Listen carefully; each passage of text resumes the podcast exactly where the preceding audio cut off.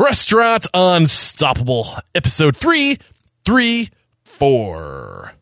And as long as you're doing something that isn't going to fulfill your purpose, you're never going to be as happy as you can be. And in some cases, like I was, you're going to be bitterly unhappy. It has nothing to do with the externals around you as much as it has to do with, are you feeding that thing that needs to be fed inside you? Are you ready for it factors, success stories, failures, and bombs of restaurant industry knowledge? Then, join Eric Cacciatore and today's incredible guest as they share what it takes to become unstoppable. Hiring a consultant to train your staff and to improve your restaurant can be expensive. Wouldn't it be awesome if you could just get advice from world champion baristas and leading restaurant consultants without spending thousands of dollars? Tipsy believes you should have the chance to learn new skills whenever you need to, which is why they have hundreds of hospitality courses available for only nine dollars a month. To give you a little something extra, as a Restaurant Unstoppable listener, you can also get fifty percent off your first month. All you gotta do is click the Tipsy banner in the show notes. Get on it. Are you opening a restaurant and stressing out with where to start? Or perhaps you've already opened your restaurant and you're finding yourself completely overwhelmed with the day-to-day tasks that only you know how to do. If you feel this way, I've got good news. You don't have to do it alone, nor should you. Regain control of your business and your life with restaurant owner dot com. And if you go to restaurant owner dot com slash unstoppable, you will get a ten-day pass for only one dollar. Get on it. With excitement, allow me to introduce to you today's guest, Chuck Samuelson. Chuck, are you feeling unstoppable today, my man? Always, every Monday. Yes, that is what we like to hear. So, hailing from Montana, Chuck Samuelson is a high school dropout turned award-winning chef and restaurateur. In two thousand four, he sold his restaurant, the Bird Rock Cafe, to head food services for Stone Brewery. Today, he is the founder and president of Kitchens for Good, a social enterprise that is designed to break the cycle of food waste, poverty, and hunger in the San Diego community. I can't wait to share your story. But before we do, let's get that motivational, inspirational ball rolling with a success quote or mantra. Take it away, Chuck. One of my favorites, and it goes like this. Before enlightenment, chop wood, carry water. After enlightenment, chop wood, carry water. Okay, dive into that. Why does that resonate with you, and what, what does it mean to you?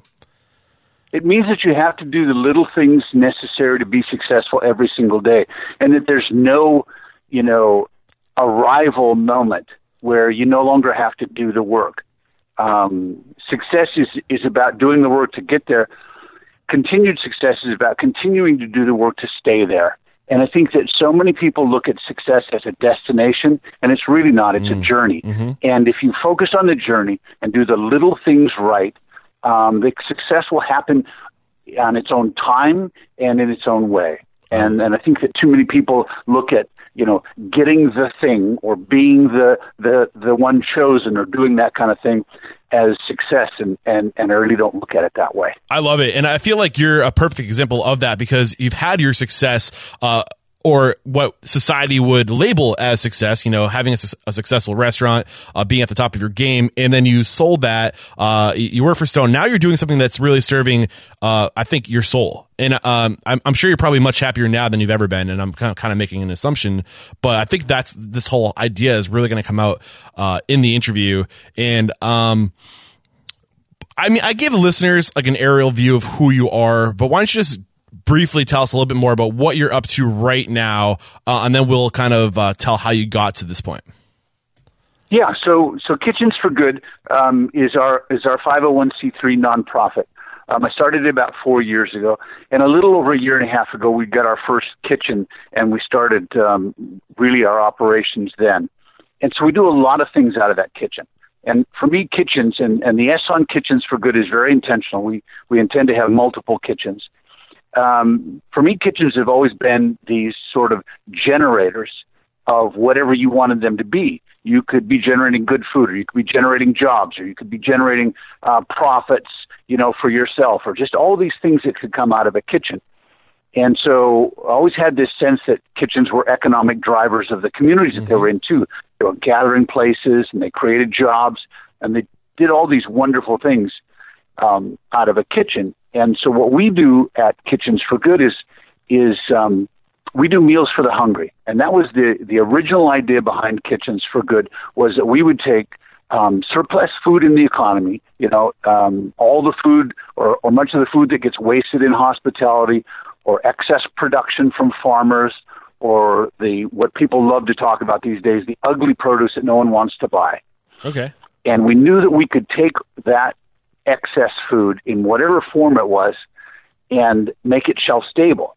So the problem with excess food a lot of the time is is that you can't get it to the people who need it before it goes bad. Okay. And so the idea was that with a kitchen, we could make it shelf stable. We could turn bruised apples into apple jelly. We could turn um, uh, bruised apples into apple pie. We could mm. um, make meals out of product that, that was at its, the end of its shelf life, but then freeze it and add unlimited shelf life mm. to it.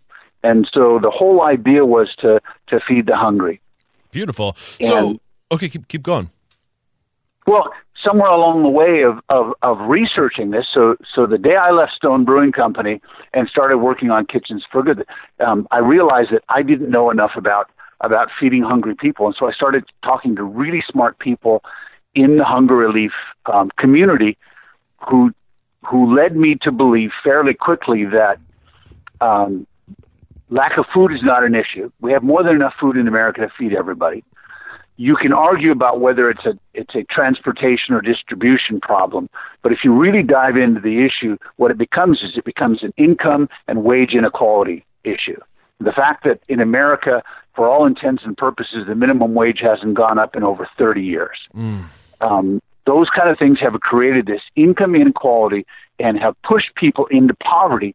And until we start getting them Uh, giving them or allowing them to get on their own control of their own economic destiny, we're not going to solve hunger, because the root cause of hunger is poverty.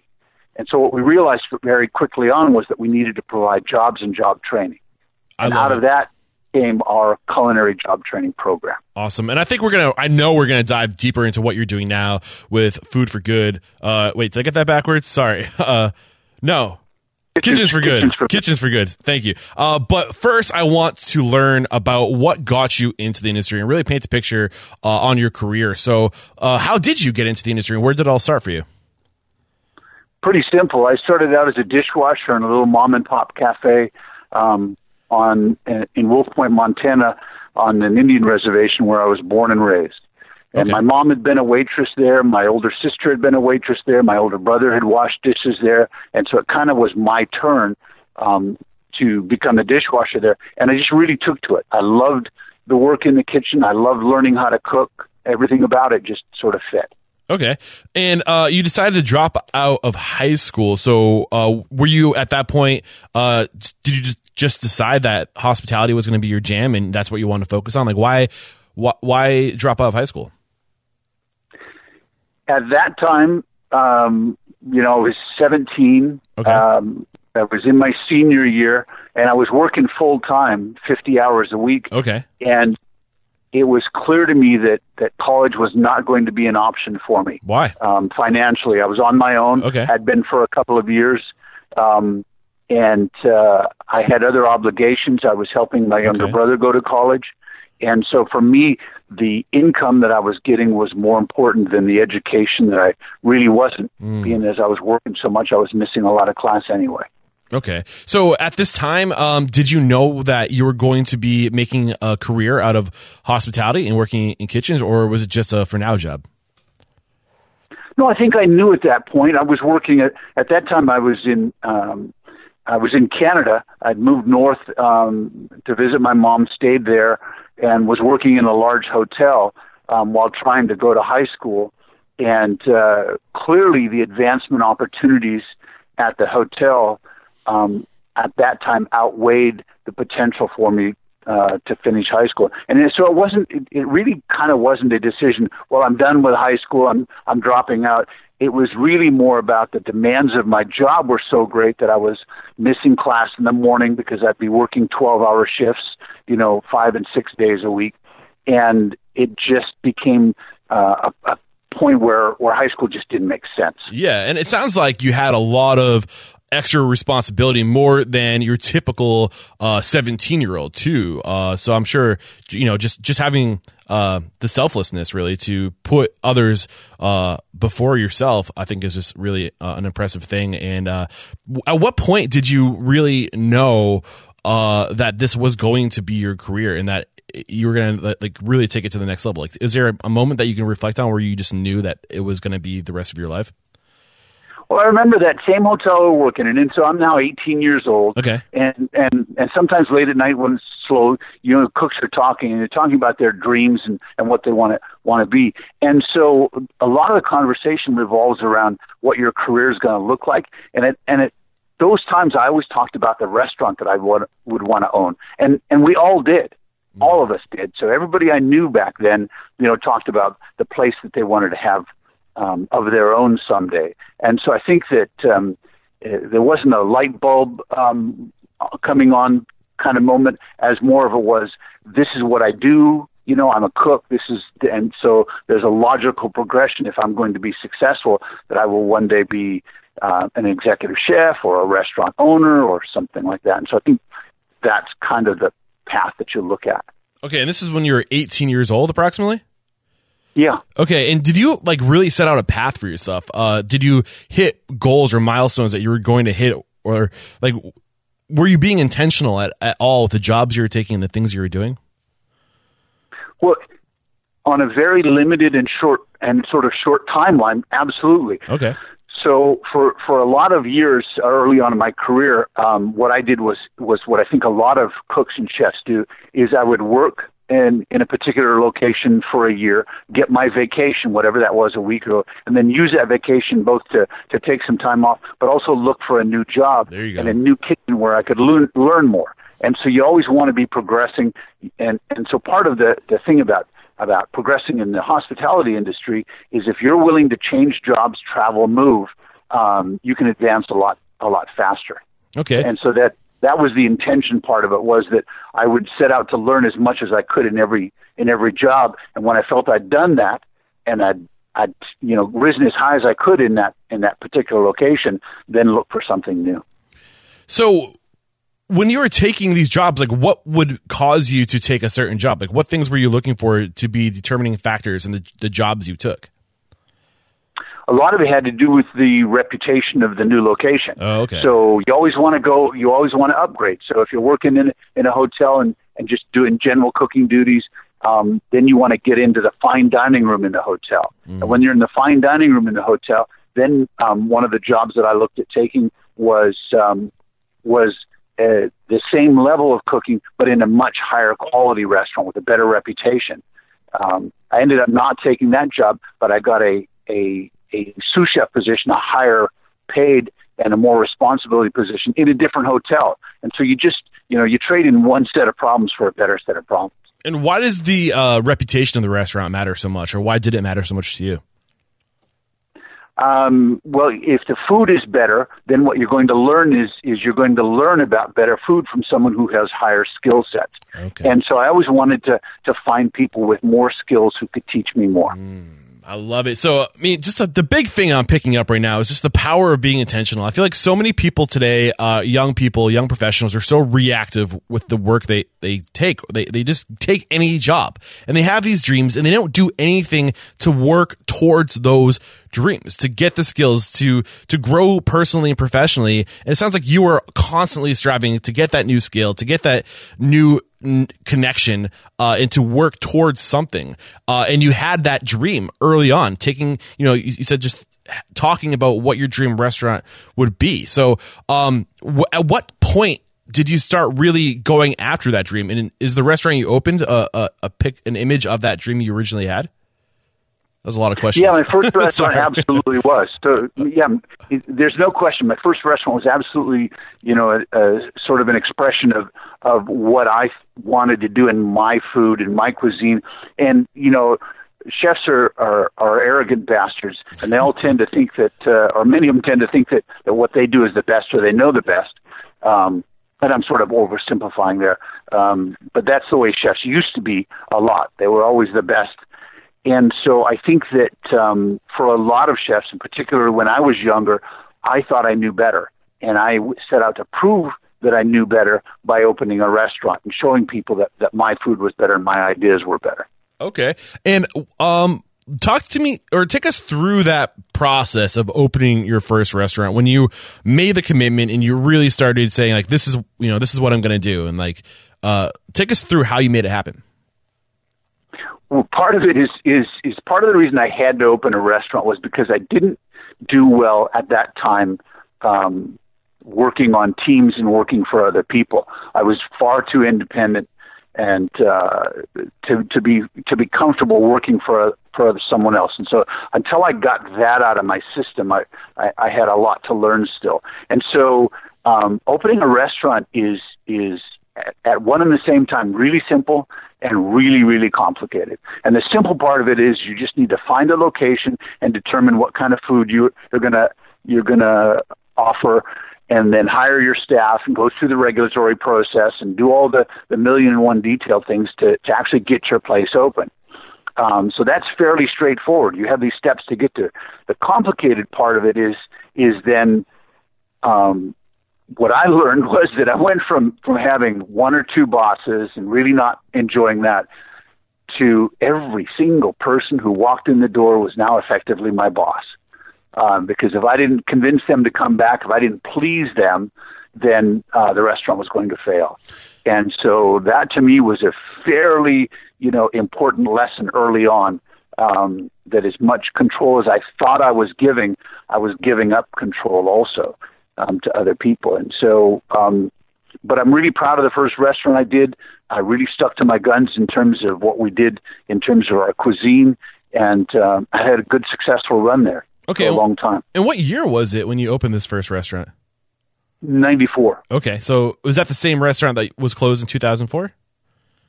Yeah, so that was Bird Rock Cafe, and um, and after I'd had that restaurant for a little over a year, I opened a second restaurant. Okay, so a couple of questions coming into my mind uh, that I think we can dive into. Uh, you mentioned didn't do that you didn't do well working on a team and for other people, uh, but you realize that after opening a restaurant, you're working for everybody. So how did you evolve as a person? How did you go from being somebody that didn't work well or didn't do well working for a few people to being somebody who was ex- who became ex- or extremely successful at working for everybody? Well, I think for me, it had less to do with the, to be perfectly honest, it had less to do with the restaurant industry. Um, and, and my evolution there, although I learned that, you know, I learned that you couldn't, you know, you had to work well with others, you know, or your, or your staff wouldn't stay. You had to treat them well, or they simply wouldn't hang around and, and do what you needed to do. And you learned very quickly that you could no longer tell anybody to do anything.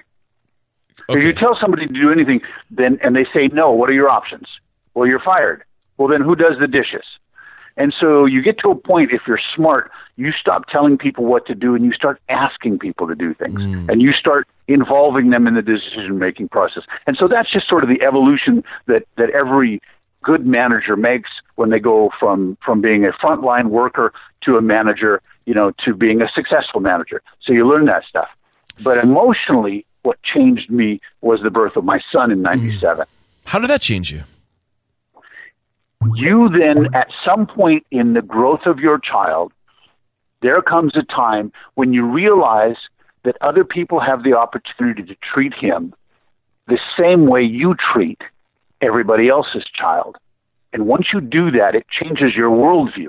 And and that worldview change is is, is remarkable. And so um, I always talk about, about parenthood as this amazing club that people who are in the club are telling you about. And they're also telling you, if they're smart, that, that doesn't matter what they tell you, you're not going to understand it until you actually join the club. And so becoming a parent and then becoming a, a, a parent, growing, growing to, to become a parent who understands that every person you're talking to is somebody else's child, and deciding that, that you're going to put that same energy out into the world, that you hope people treat your child the way you're going to treat these other children of parents, regardless of their age.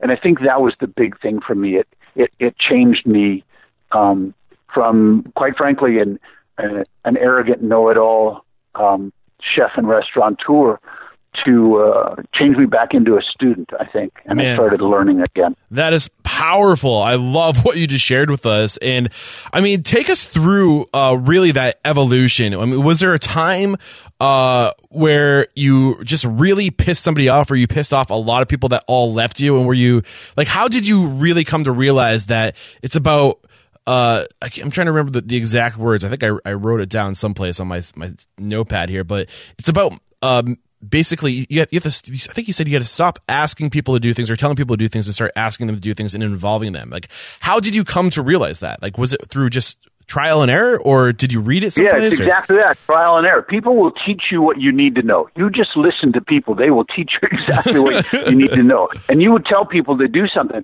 And here's the thing. If you can boss people around all day long, and if they depend on you for their job, and they depend on, on the job for their money and their livelihood, they'll do it, but they won't like it. And so they won't do it to the best of their abilities. So until you pe- until you find a reason for people to support you wholeheartedly through their own self-interest and desire to be a part of your team, or, or because they like you or what you stand for, or, or those kind of things, until you learn to do that, you're always going to be, in one form or another, telling people what to do. And it's just, there's no possible long-term success in that. Um, if, if you have to, I remember years ago, I, I had a I had the owner of a company tell me that he was not going to give me um, what I asked him for because he had no leverage over me. And and and he put it very succinctly. He said, "Listen, like a lot of our other managers, I've co-signed their for their mortgages for their homes. I haven't for you." You, you're successful. You don't need money from me. You just, there's nothing that I have that I have no leverage over you. And so I can't control you. And because I can't control you, I'm not putting you in charge of this. And it was just one of the most honest things I've ever been told by somebody. But what it illustrates is that his whole model was based on controlling people. Yeah, and if that's your model, eventually people will not let you control them. Oh, man. And what I'm hearing from you is that you, you don't want to have control over people, but you want to give people a reason to do the thing you're asking them to do.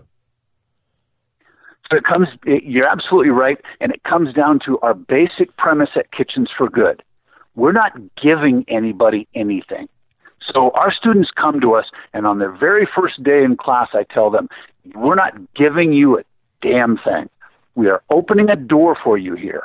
And if you're willing to walk through that door, I can tell you exactly what you're going to get. You're going to get hard work. You're going to have to show up on time. You're going to have to be respectful, and you're going to have to learn. And if you do that, what I guarantee you is that you'll get a good job out of it. We will find you a good job, and we will support you every step of the way.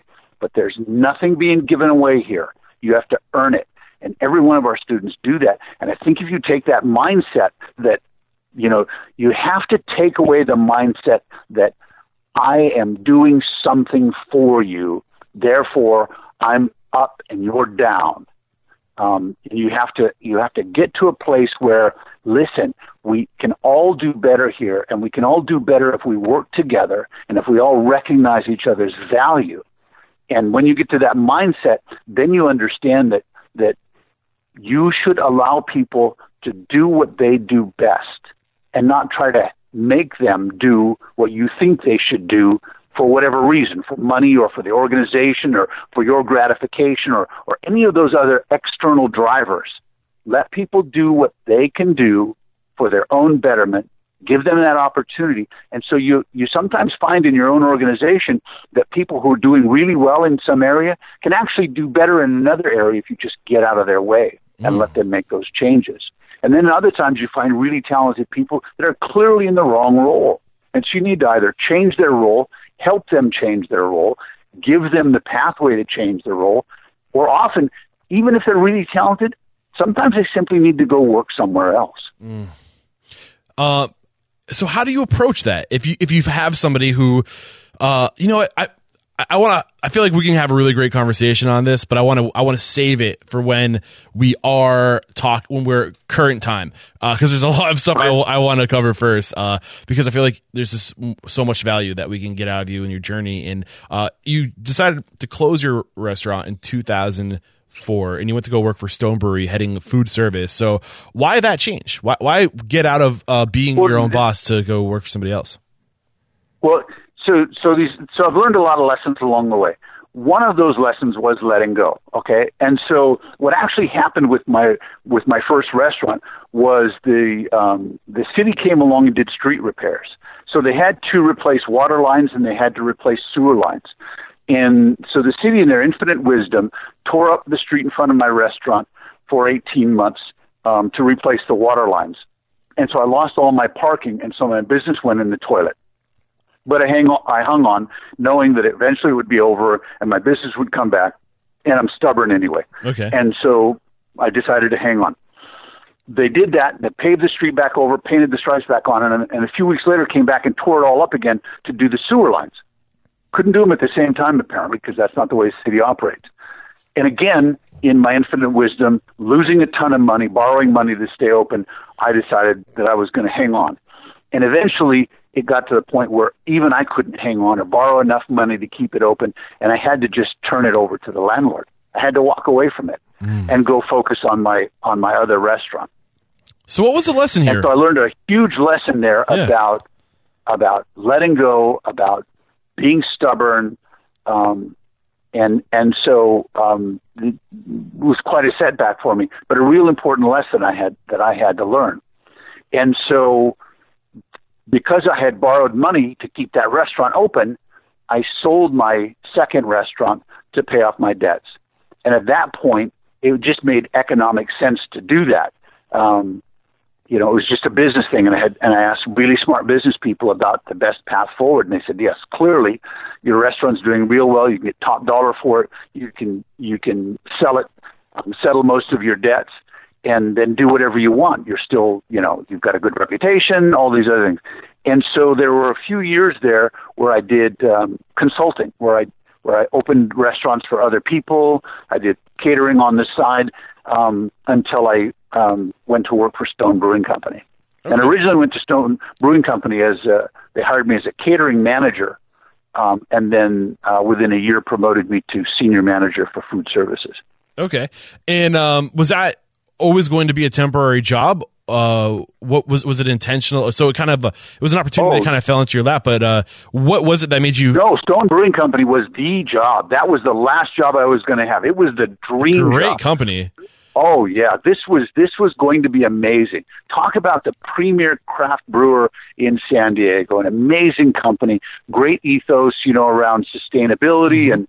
and um, and uh, all of those kind of things. So that was going to be the last job ever, and then I was going to retire. Okay. And uh, are you are you still affiliated with Stone, or is that gone, or wh- why get away no, from no, Stone? No, no, I, I don't I don't work for Stone. I left them four years ago to do um, what became Kitchens for Good. So and and go ahead. I'm sorry, go ahead. Well, I was just going to ask, well, sorry, uh, I was just going to ask uh, any big lessons from uh, that transition of being your own boss, of being a restaurateur, owning two restaurants, to uh, being a food service, uh, or what was your exact head of food service? Was that the title? Exactly. I was a senior manager for food service. Okay. Stone. So what were the big lessons uh, from that part of your life that you can share with us as far as running or managing a, a team like that? That you bring up the, the the most important word, and it is about a team. And so at one point I had, I don't know, um, probably directly responsible for or indirectly responsible for, a you know, a, a hundred or more employees. And um, you learn that, the, that one person can't do that. You can't be in charge of a hundred or two hundred or three hundred employees Um, in any way, shape, or form, you know, substantially without a team to help you do that. And so um, I'd learned in my restaurants that I was only as strong as, as my team. I was only as strong as my chefs and my dishwashers and my wait staff and my managers. And so once I got to Stone, I, I very quickly set about um, putting together a team that could really just run the wheels off of off of hospitality. And so I did that, and and, and I was very successful doing that uh, in the short time I was there. The problem for me with, with, with Stone was that um, there was no purpose behind mm. the work. And okay. and so when you talk about being intentional, when you're being intentional about what you're doing for a living, you have to have a purpose.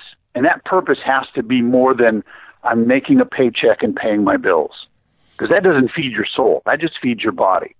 And yeah. so when you become intentional um, about what you do for a living, you look at the purpose of of what your output does to your community and to the world around you. And if you're just making money for for people who don't really need any more money, to be perfectly honest, then what's what's the use? I mean, what's because are you essential in any way? Are you making the world a better place in any way? Are you changing your community any way? Is is there anything positive to say about you when you're when you're gone other than, God, he was a great manager? Mm. I, I really want to. What's the point of that? I really want to dive into this more, but uh, I feel like we're going to spend a lot of time talking about the, the power of living purposefully uh, when we when we talk about what you're doing now. But I also want to dive into. Uh, I, I can't just skim over the the importance of team building. Um, and when I had you schedule a time to come on the show, you actually even wrote down that team building was one of your strengths. So t- let's dive deeper into that topic of team building before we go talk about purposeful living. And what is the secret to team building? How did you do it so well? I think the secret to that and to many things is, is, is communication. And so many managers want to use um, their team members like um, puzzle pieces, and they're going to plug them in here and they're going to plug them in there, and, and they're going to do a good job with that. And they're going to do a good job with that. And that can work um, if you understand your people really well. Well, how do you get to understand your people really well? Communication. So you just have to, you just have to learn to listen to people. Um, and, and if you really listen to people, they, you'll find out amazing things. People will tell you exactly who they are.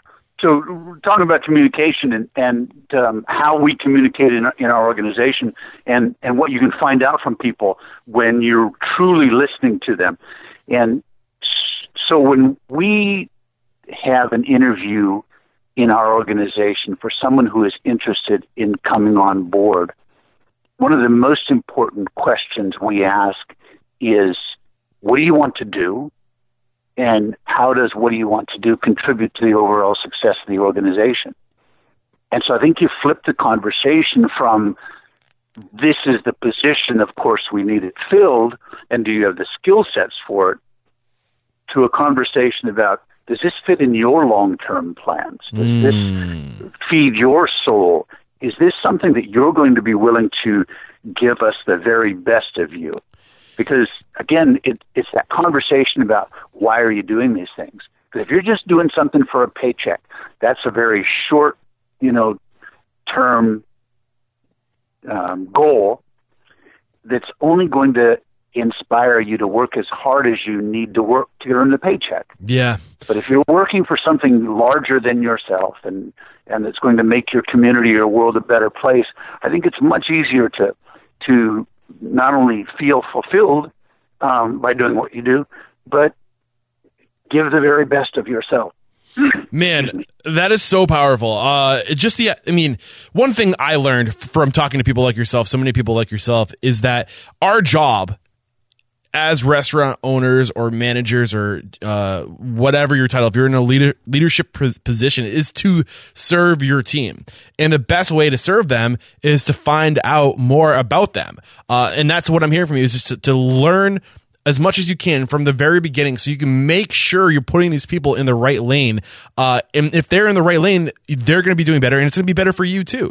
Um, and you're, you're surrounding yourself with the, that incredible team. But what, what are some other team building, um, elements aside from good communication and really learning more about the employee? Make yourself obsolete as quickly as you can. So hire those people that are as good as or better at what you do than you are, And so that if, because very early on, my first restaurant was a cult of personality restaurant. People came to see me, talk to me, take selfies with me. You know, it was always about me, the, the celebrity chef owner. And that's only sustainable as long as you're willing to be that celebrity chef owner and, and, and, and contribute to that paradigm every single day. Yeah. If you want to build really successful organizations, then you need to take that cult of personality piece out of it, and you need to empower your teams to be the stars. And Man. if you do that, then then you know what? Then you can have as many restaurants or as few as you want, and you'll be successful as you as you want. And it doesn't always depend on your hands being on the on the steering wheel. You can give other people the power, um, empower them to drive the ship, and you'll be amazed how far you can go. I think that's one of the biggest challenges for people, or uh, when people fail or they, they can't do well, uh, it's because they're afraid to relieve or to, to re- relinquish that control. They have to be doing everything. They have to have their hands on everything. Uh, and you can only have your hands on so much and not burn out. Um, But like you said, I mean, make yourself obsolete, replace yourself as fast as possible. It's so powerful. Uh, anything else on the topic of, of team building before we move on to learn more about purposeful living and what you're doing now? No, I think that's it. I think that, that, that whole thing about really listening to your people and, and letting them do what they do well, that's, that's the key to it. Okay. So, uh, for the past couple of years, uh, you've been, your focus has been Kitchen for Good as a founder and president. So why, why did you create this? Uh, let's really dive into that. Uh, you kind of spoke earlier about, uh, what you're doing. Uh, let's start from there. Like, why is it so important to, to live purposefully, and how is this filling that need for you? So goes back a few years, and actually a couple of decades, uh, friends of mine and I were looking at doing a, a culinary instruction um, uh, uh, school at a local foster facility. And it didn't work out for whatever reason, but that was always in the back of my head.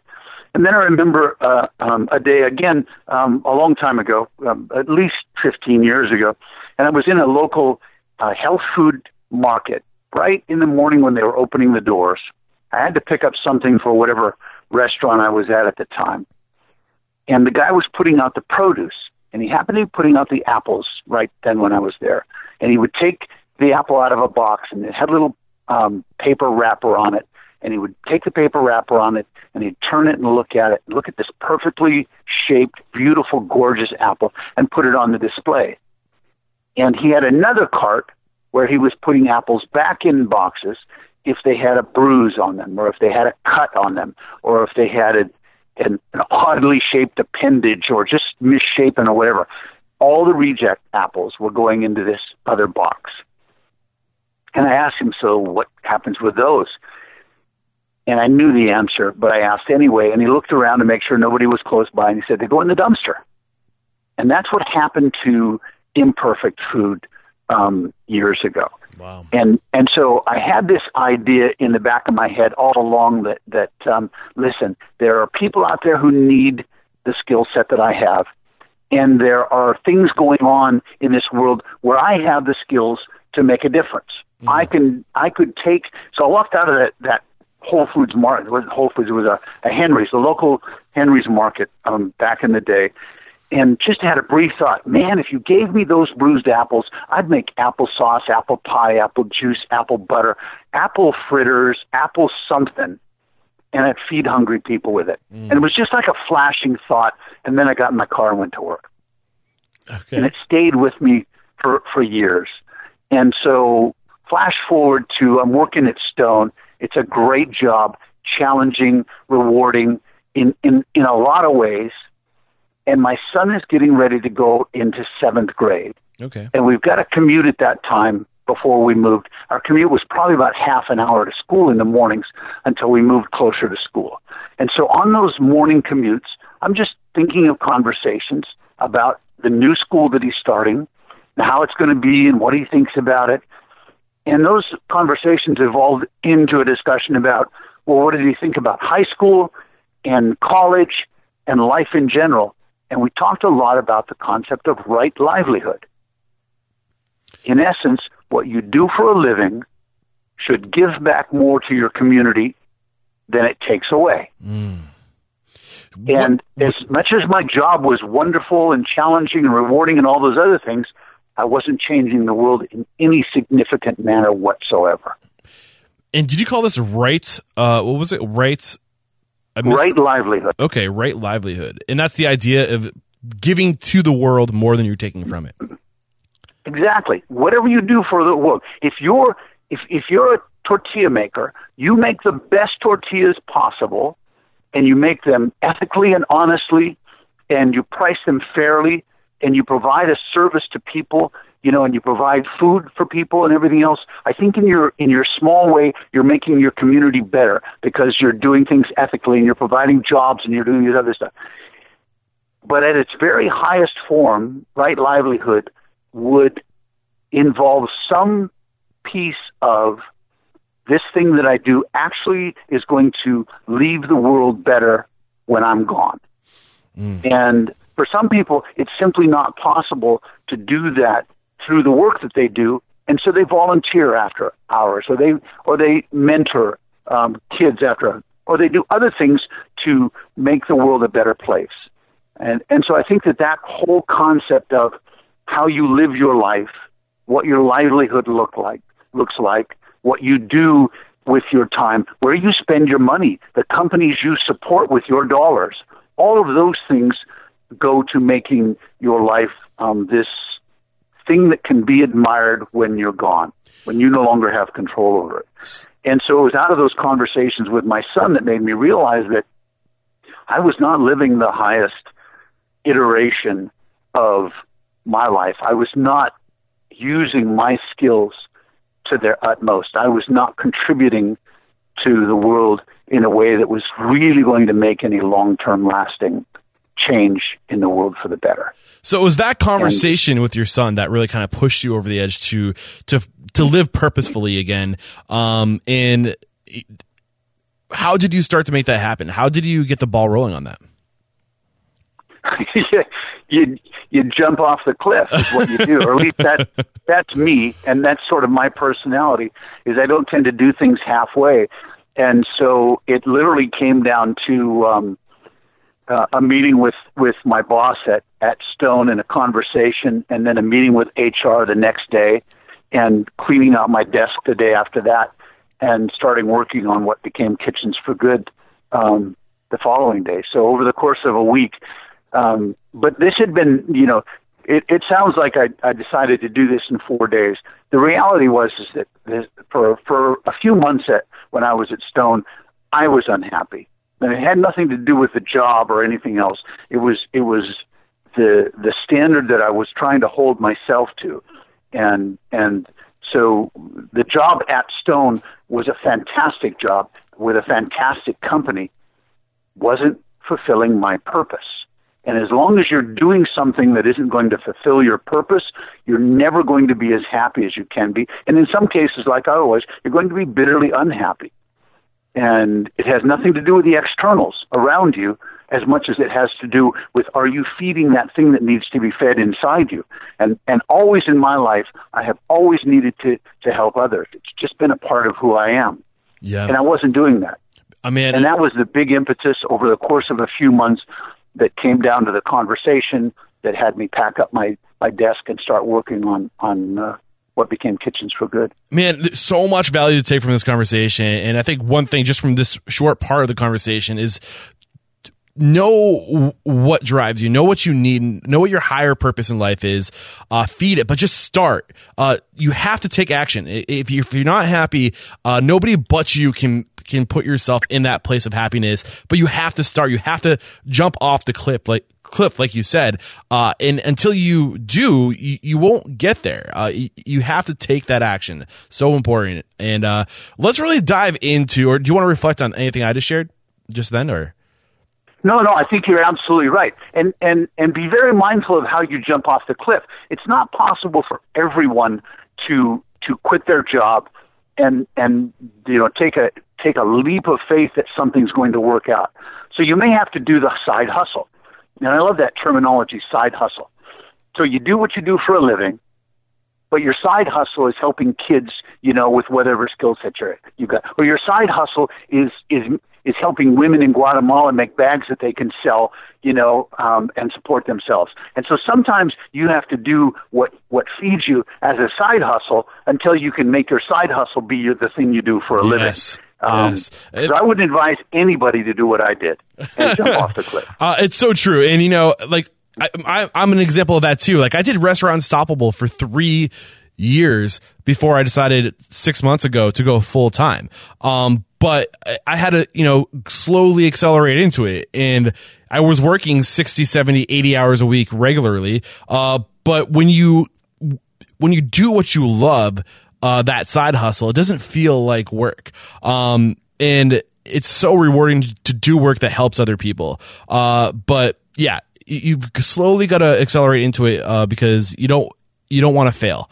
Um, and if you don't have the money coming in, uh, then it, it won't be possible, or the funds or whatever. But yeah, absolutely accelerate into it. And let's really start diving deeper into what you got going on now with Kitchens for Good. And um, one of the things that I love about what you're doing is uh, y- you choose to help people uh, that might not be uh, your uh, top resume, I guess is a good way to put it. People who uh, struggle uh, in the workplace.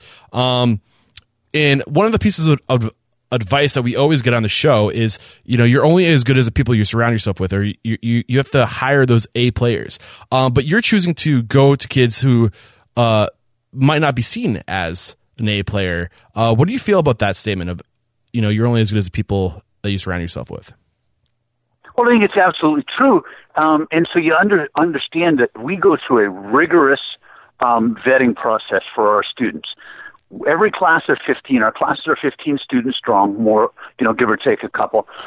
And we get sixty plus applications for every class.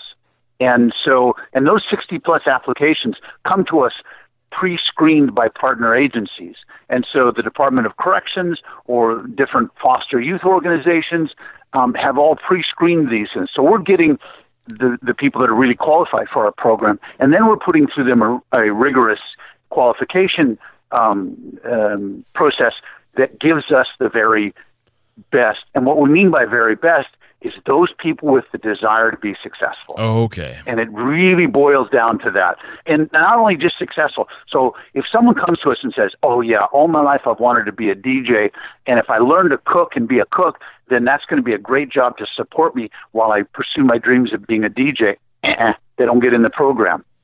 We want people that want to cook. Mm. We want people that want to thrive in the kitchen, because that's who we're training. Now, if I had been an aerospace engineer, we might be having a wholly different kind of program. But since I've been a cook and, and, and in hospitality all my life, I know what it takes to make successful restaurant and hotel employees. And so it's really important to understand about our program is that once you get into the into the program, it's not about knife skills. It's about knife skills and life skills. And so that double-sided approach that we take to to making our um, students successful is is very much um, two-pronged. So we teach you the skills necessary in the kitchen so that you have a basic understanding of the kitchen and a certain level of, of skills. It's not enough, though, to be successful, because those will get you a job. What we also do is we teach you the skills to keep the job. So we teach you conflict resolution. We teach you the importance of showing up on time. Teach you how to write a good resume. Teach you how to be respectful. Teach you how to follow orders in the kitchen. How to work as a part of a team in the kitchen.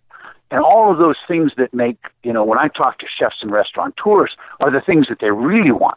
Because I ask them all the time, I go, listen, do you want me to send you somebody really talented that you can just drop into your line, you know, and, and they'll work? Or do you want me to send somebody with a great attitude who'll do anything you ask? And they always say, send me the one with the attitude, with a great attitude. They'll do anything I ask them to. I'll train them to be what I want them to be. And so we take that very seriously. And so our team in our culinary program very much focus on, on both sides of the equation all the time.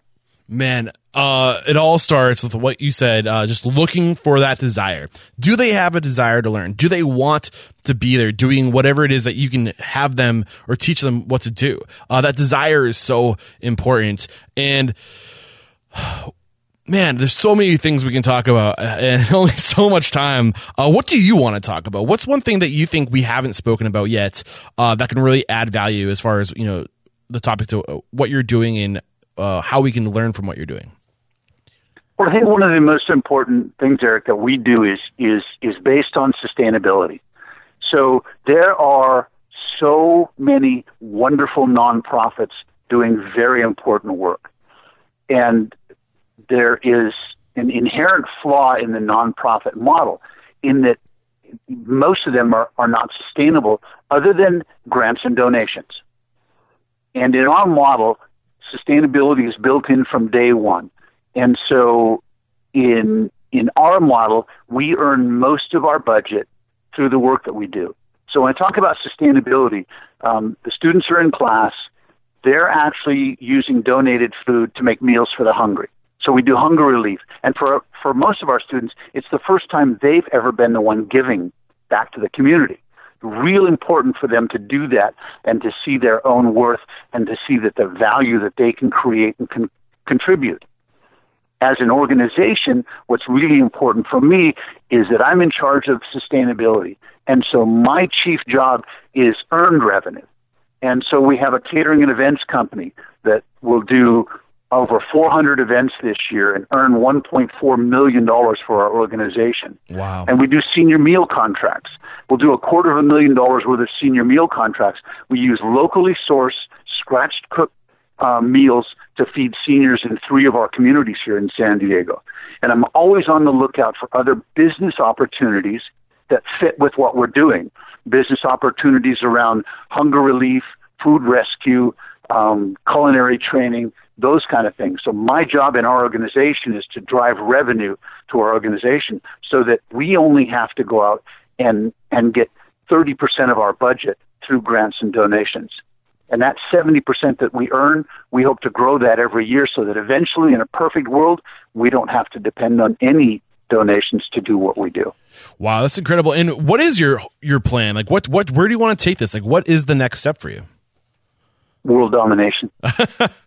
uh, that's awesome. Um... So seriously, you know, we talked earlier about the S on kitchens. So we we know that the population that we serve, you know, former felons, youth aging out of foster care, anyone with a barrier to employment, also has barriers in terms of their ability to get places, particularly in San Diego with the, the really um, insufficient public transit system we have here. We have to be in those neighborhoods that need us. And so we're down in Southeast San Diego. That's where our first kitchen is. We're trying to secure, we're in escrow on a facility in San Marcos, up in North County Inland, to do a second kitchen and culinary training facility. We also would love someday to be on the coast up in North County and Oceanside and somewhere central in San Diego. So we know that, that we need to be in those communities of need to be serving the people that, that need us. Mm. And how are you using story uh, to... to, you know, really drive this mission forward? Because you had mentioned storytelling is something that uh, you could really speak to. So how does that tie into everything? Excellent question. We had, unfortunately, a long search for the right kitchen because I wasn't just going to rent a kitchen and then have it cost money. So we found a kitchen that had a revenue stream attached to it with a catering and events company. That was the first kitchen. And so for me, the two years it took me to find the perfect kitchen, my real option at that time was to just tell our story.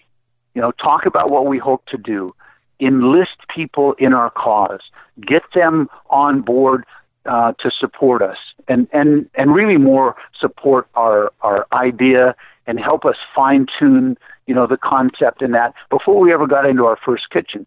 When we got into our first kitchen, we hit the ground running. We had connections with uh, the agencies that we needed to know and with the supporters in the community that we were going to need to help us get this thing going. And so you never know why you're telling your story to someone. You just always have to be ready to have that conversation. I have had so much coffee in the last four years just telling our story, and I think it's one of the reasons that we've um, been so successful so quickly. Why is storytelling so impactful? What does it do? I think that it touches people in a place that that can only be done by storytelling, by that sort of um, willingness to be vulnerable, that authentic expression of your desires, and a willingness, one, when you're telling your story, to also listen to the other person's story. So that is such a very basic human connection. I mean, it takes us all the way back to the days when, when we were in caves, um, you know, cooking meat over a fire. It's, it's, I think it's a very basic um, nature of human beings. And it's certainly a part of, of my upbringing um, on a reservation. The oral tradition in, in Native American um, communities is very, very strong. And so I think that in most um, in in most communities, in, in, in most cultures, there's a very strong storytelling um, sort of history that is important. Absolutely. And man, this has been a blast up to this point. Um, usually before going to break, I have my guests share a failure. Uh, I, I feel like you kind of already went there with telling us about not getting out uh, sooner with your with your locations, kind of riding it out too long. Um, do you want to just dive into that real quick again? Uh, you already told the story, but uh, in that experience, like, what was your biggest mistake? It really was not recognizing that that um, it was not being so emotionally connected to that location and to the idea of what it was, and not recognizing what it had become. And and in all honesty, what it had become was this huge financial drain on on on me and on, on our organization. And spending too much of my energy and thought on how on what it could be again. And while certainly you want to do the things that you need to do to be successful in whatever the situation is, there are times when you've got to just recognize that, listen, this is done. Mm. And it could maybe be something at some point in the future, but there's no way to tell what that is or when that is. And right now, your reality right now is this. And you have to deal with this reality right now, and you have to stop dreaming about what it might be at some point in the future. And if you do that, if you're honest, it comes down to honesty. If you're really honest with yourself, man, I'd have walked away from that thing after about six months. Yeah. So what's the rule of thumb that you can leave with us uh, if if we see ourselves maybe getting into a similar situation? What's like the rule of thumb that we, we need to remember that you can share with us? All too often, when you talk about people like us, Eric, who are at, who are at the top, you're, you're the you're the head manager, you're the owner, you know, you're the executive chef, you're the restaurateur. I think that what we we sometimes fail to do is ask for help. Mm. Talk to people smarter than we are. Get advice. Get someone who's who's not connected emotionally to whatever your issue is to just walk you through it. And and hopefully that can, can open your eyes, or at the very least, it can confirm your path and go, hell yeah, stick with this. You're on the right path. This is going to work out. Or, oh my God, what are you doing? Get out, run away. Mm. And and I think doing that, being willing at all the time, and that's what I found when I was a restaurateur, is that I was so busy working in my restaurants and so busy running everything that I didn't take the time to go often enough and talk to people who had more experience than I did. And and who could really have given me some good advice at that time. And the worst things are is when people tend to, you know, sort of what I call turtle, is pull their heads in. And it's the worst possible thing you can do. Beautiful stuff. Great advice. And we're going to take a break to thank our sponsors. We'll be right back. Whether you're just getting started in the restaurant business or if you're a seasoned veteran, there's always something new to learn. That never ends. But what hasn't changed is the time you get to learn. Tipsy has taken everything you need to know and put it in one easy-to-access location. With Tipsy, you can learn what you want, when you want, by accessing an incredible library of video courses on topics like food and beverage, service, marketing, and business operations. It's basically a one-stop shop for everything you need to run a successful restaurant. You can also use Tipsy as a staff training tool. Through the management platform, you can can select the courses that matter to you and schedule them out to your employees in a few simple clicks. Individual memberships are only nine dollars a month, and as a Restaurant Unstoppable listener, you receive an extra fifty percent off your first month. So what are you waiting for? For four dollars and fifty cents, you can have access to this incredible resource right now. Just find the Tipsy banner in the show notes. After studying over three hundred successful restaurant professionals, I've discovered that to be successful in the restaurant industry, you need skills that go far beyond knowing how to cook. All of our guest mentors are damn near experts on business operations, systems, and culture. That is not a coincidence. That is what it takes to be successful. This is exactly why I tell everyone I know who wants to open a restaurant or is in the restaurant business to get a membership to restaurant owner dot com. For only twenty-nine dollars a month, you have access to over three hundred templates, including business plans, checklists, forms, manuals, and procedures. In addition, you have countless resources at your fingertips. To join a community that has helped over forty thousand restaurant owners make better lives for themselves, head over to restaurant owner dot com slash unstoppable.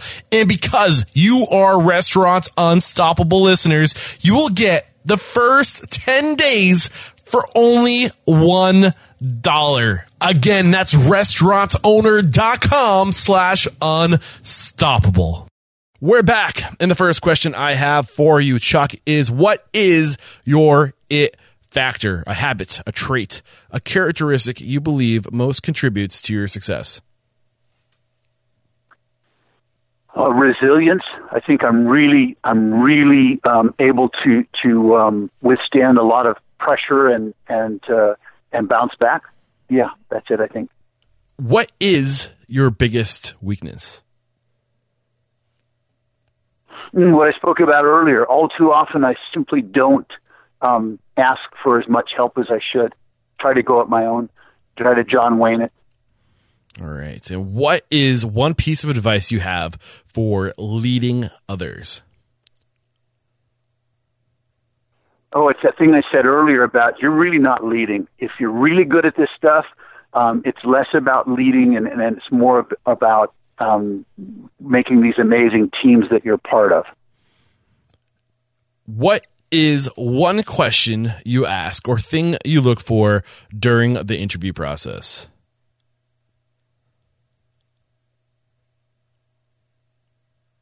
What do you want to do? And that's my most important question is, what do you want to do? They may be applying for a position, but they may be applying for a position because they need money or they need this or that and the other thing. So if you ask them and really get a truthful answer about what they want to do, you'll know very quickly if they're a fit for your organization. That is so powerful. And, uh, man, it's, it's just goes back to that whole idea is we're, we exist to serve other people. We need to put them in the right lane and we need to help them get to wherever they're going. Uh, you need to know what their end of mind is. Uh, so powerful. Uh, what current challenges are you dealing with right now? Current challenges. Hmm.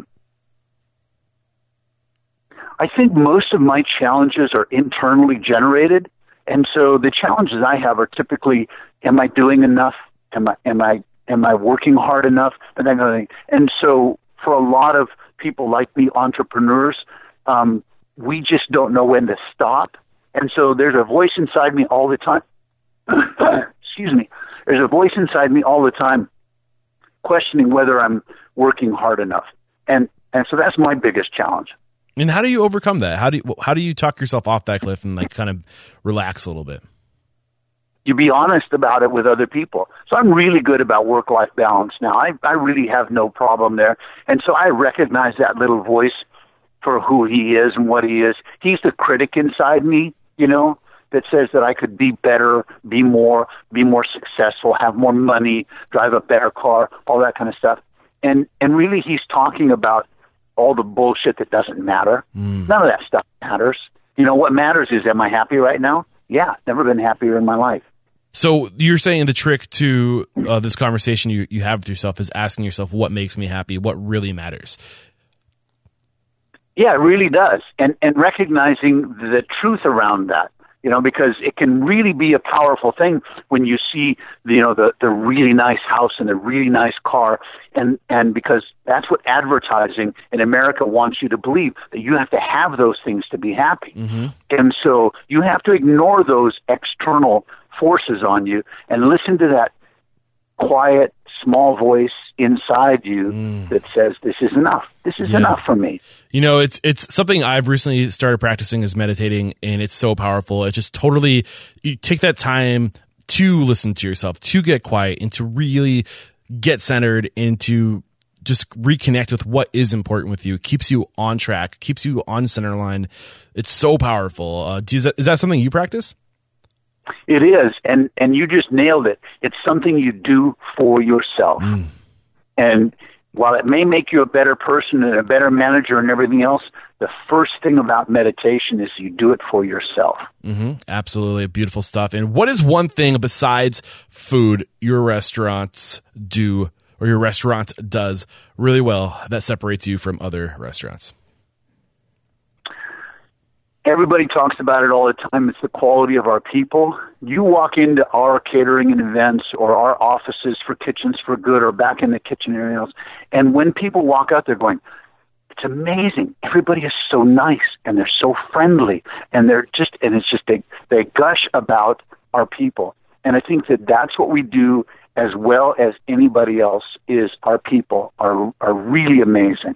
Yeah, and you know, one of the things, like, it, it, the people that you have working for you are people who are stereotypes, uh, people who others might not hire, uh, because, you know, and I don't want to make any assumptions, um, but it seems that way. But yet, you still have all these incredible people saying how awesome they are. Why are you taking these people that, you know, might struggle elsewhere, and how, what are you doing that is bringing out this greatness in them? You ever been given a second chance? All anybody really wants or needs is a second chance, and sometimes, quite honestly, a third chance. I've had them in my life far too many times, and I think that if you recognize that, that everybody deserves a second chance, and, and, and you offer it to them, you will see that people will take advantage of that to, to make wonderful successes out of their lives. And how, how do you go about doing that? Giving somebody a second chance. Is there a way to do it? Well, for me, it, I, I think everybody has the opportunity to do something for someone else in their life.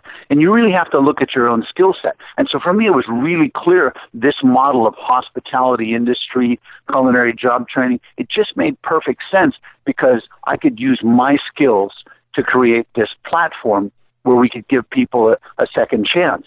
Um, but a second chance is really what I said earlier. It's about opening that door. Mm.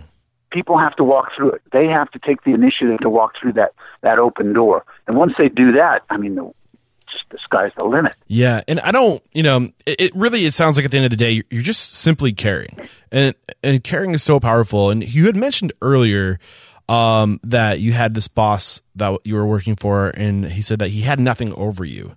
Uh, he had no control over you. He had no leverage over you. Um, but when you give people your care, uh, th- then, I mean, I don't want you to think of it this way. If you're listening to this, like, you shouldn't be trying to uh, help people so you have something over them. But when you are there for people and you do care for people, they don't forget that. And that is leverage that you have over them. Um, but don't do it in a um, a way that's, I guess. Uh, well, it's less. I'll, I'll be honest, Eric. What it is is is it's less leverage over them, and it's more connection to them. Yeah, but that's leverage, though. That, that you know, that's still leverage. Um, but I don't. I, I like the way. I, like I, I'm right there with you. Like, you want to connect with people, you want to care for them, you want to do it out of the, the, the you know just the, the kindness of your heart. Uh, but you know, back of that all, there is that idea is that, you know, they won't forget that, and they're going to be there for you um, when you need them. Uh, oh yeah, our students come back and work for us all the time. Yeah. Our graduates come back and, and volunteer in the, to to help us make meals for the hungry, or they and when we need staff for a big event, they come back and work with us all the time. No, they don't forget. You're right. Mm, awesome. Um, and uh, what, because it's a, because of that authentic connection. Beautiful. What is one book we must read to become a better person or a restaurant owner? Good to Great. And it's the Bible of how to how to go from from, from mediocre to fantastic. Um, Yeah, good to great. What's the biggest lesson from that book that you want to share with us? Um, it, it's about what you just said. It's about authentic leadership, you know, not, and, and, and there's, it's so different from cult of personality. You know, you look at, at movie stars, for the most part, um, that's a cult of personality, but then you look at really great actors and, and that's, that's authentic. And, and so I think that, that, yeah, that's, that's what you learn is authenticity and, uh, about what real leadership means, um, is what I took from that book.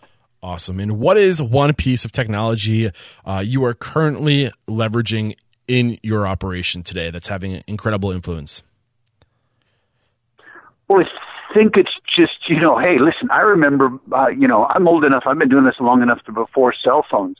And so I think that our cell phones are are these amazing connection devices if used properly. Okay. You know, they can be great time wasters too, but if you use it properly, as as a connection tool, um, yeah, it's it's it's really basic to our operation. Get specific. What's one app that you're using on your cell phone that's really having an influence? For us, it's it's uh, it, it's we're all on, on Google, and so we're all in in in uh, in Google Apps, and, and we share everything through Google Docs. And so I think that that's really important. And so we have the ability, and you see it every every Tuesday morning because we have our team leader meeting Tuesday mornings. You can see everybody on our team has been um, in Google Docs making changes to the agenda for the day. And so it's not me making an agenda, sending it out to somebody. Everybody is working on the same document and putting in their own information. Yeah, and a, that shared responsibility is amazing. Yeah, it's a living document. I mean, you can be in there working on it. Somebody else can also be in there working on it. Multiple people can be working on the same document at the same time. You can see who wrote what. Uh, it, it, I don't. If you're still using Word, I feel like it's so outdated. Um, and just having that incredible, uh, you know, tool, just have everybody in the same spot communicating on the same document uh, is so streamlined, uh, so effective. It's so powerful. If you're not using Google Docs yet, or just Google for your business, like I, I feel like that's just, it's free too. That's the other thing. Um, yeah, God bless. It's free. So uh, get on that. Beautiful stuff. Anything else you're leveraging? That's really, we use a bunch of different kinds of software in, in our operation. You know, we use a, a catering management software. We use a donor management software. We use a, a nutritional analysis software. So we Can use a bunch th- of different things for, for different part of it. So we use Salesforce for, to manage our, our donor database. Okay. Um, and we're looking to, um, forward to the day when we can put a lot more of the things we do on Salesforce, you know, in terms of our catering operation. Um, Then we use other other um, softwares to manage different parts of the organization. What are you using for uh, catering? Is it Cateries? Yeah, we use Cateries in, in, in catering department, and we use uh, uh, Chef Tech for nutritional analysis and inventory. Okay, beautiful. I'll have those links in the show notes. This is episode three thirty-four. Head over to restaurantunstoppable.com slash three thirty-four for a link to those resources and to Good to Great, the book that was recommended. And with all the knowledge you have now, Chuck, if you could go back in time and give your past self one piece of business advice, what would it be? Oh, God, don't sweat the small stuff, and everything is the small stuff. uh, don't sweat the small stuff. And everything is the small stuff. So don't sweat everything. Right. Just relax. I was so wound up and so driven when I was younger. Yeah, just just relax. It's, you know what? In, at, at nineteen and twenty-three and twenty-eight, you can't see what we can see. I'm in my sixties. And you can't see that, you know what? Those decisions that you make, eh, it was a really big deal at the time. Probably not going to be such a big deal thirty, forty years from now. Yeah. And we get so in our own heads. It's one thing that humans just really struggle with is this constant fear of everything around us. Uh, we get so worked up, so worried over nothing, and just don't sweat it. It's all in your head. Uh, relax uh, because you're creating your own stress. It's it's not worth it. Good advice. Yeah. And Good advice. What is one question you think should have been added to this interview? Oh,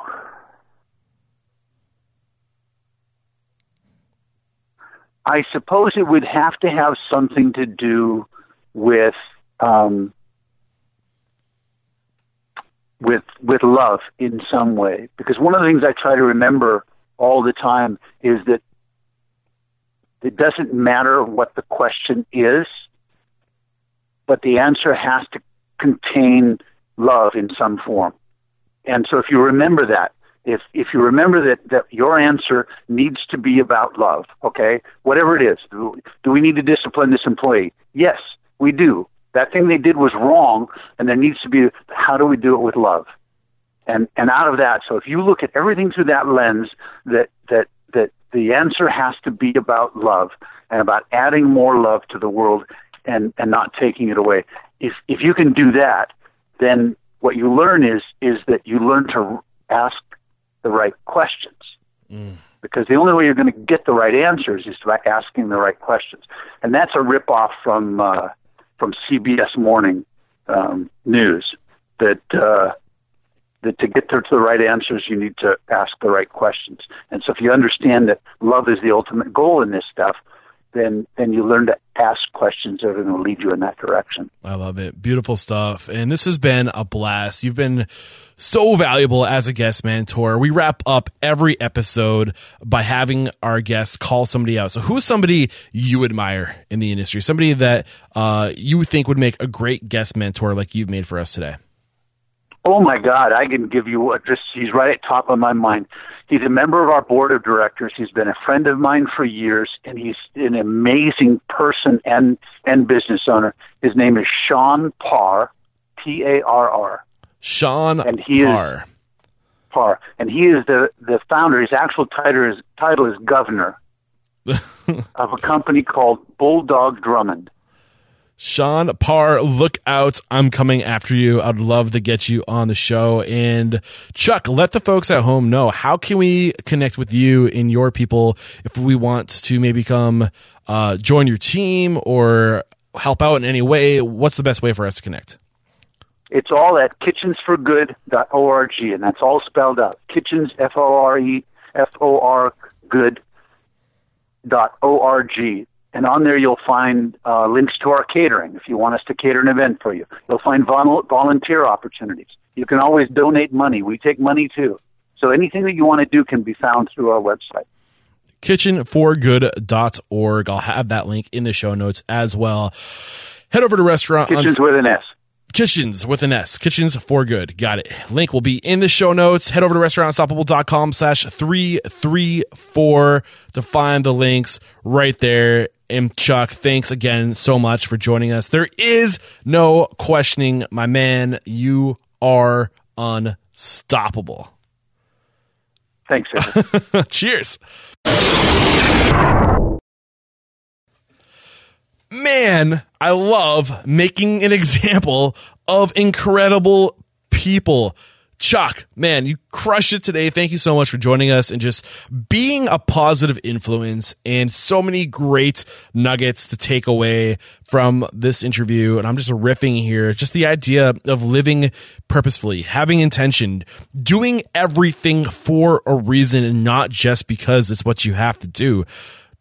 Like, have have a course and stick to it, and have a reason to do what you do. Have that purpose, um, have that mission. And when you, sh- when you show up every day to serve that mission, uh, and if that mission is something that makes other people feel good, uh, to be a part of, uh, and you, if it makes the world a better place, if you're, if you're adding to the world more than you're taking away from the world, imagine the world we would live in if everyone had that mentality.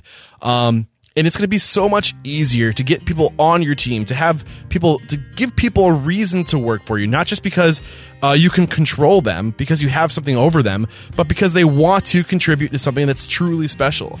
Uh, that's what I was hearing from Chuck today, and um, so much more. Just the power of a team, the power of knowing uh, what everybody on your team wants in life and how you can get them there. So many great things in today's conversation. You guys heard it. I heard it. It's all there. Beautiful stuff. And uh, sorry for only one episode last week, guys. I was in Chicago um, playing catch up, uh, and I, I can't wait. These uh, next couple of months are going to be intense. I'm just going to hit it hard, kind of just to add on to what Chuck was saying.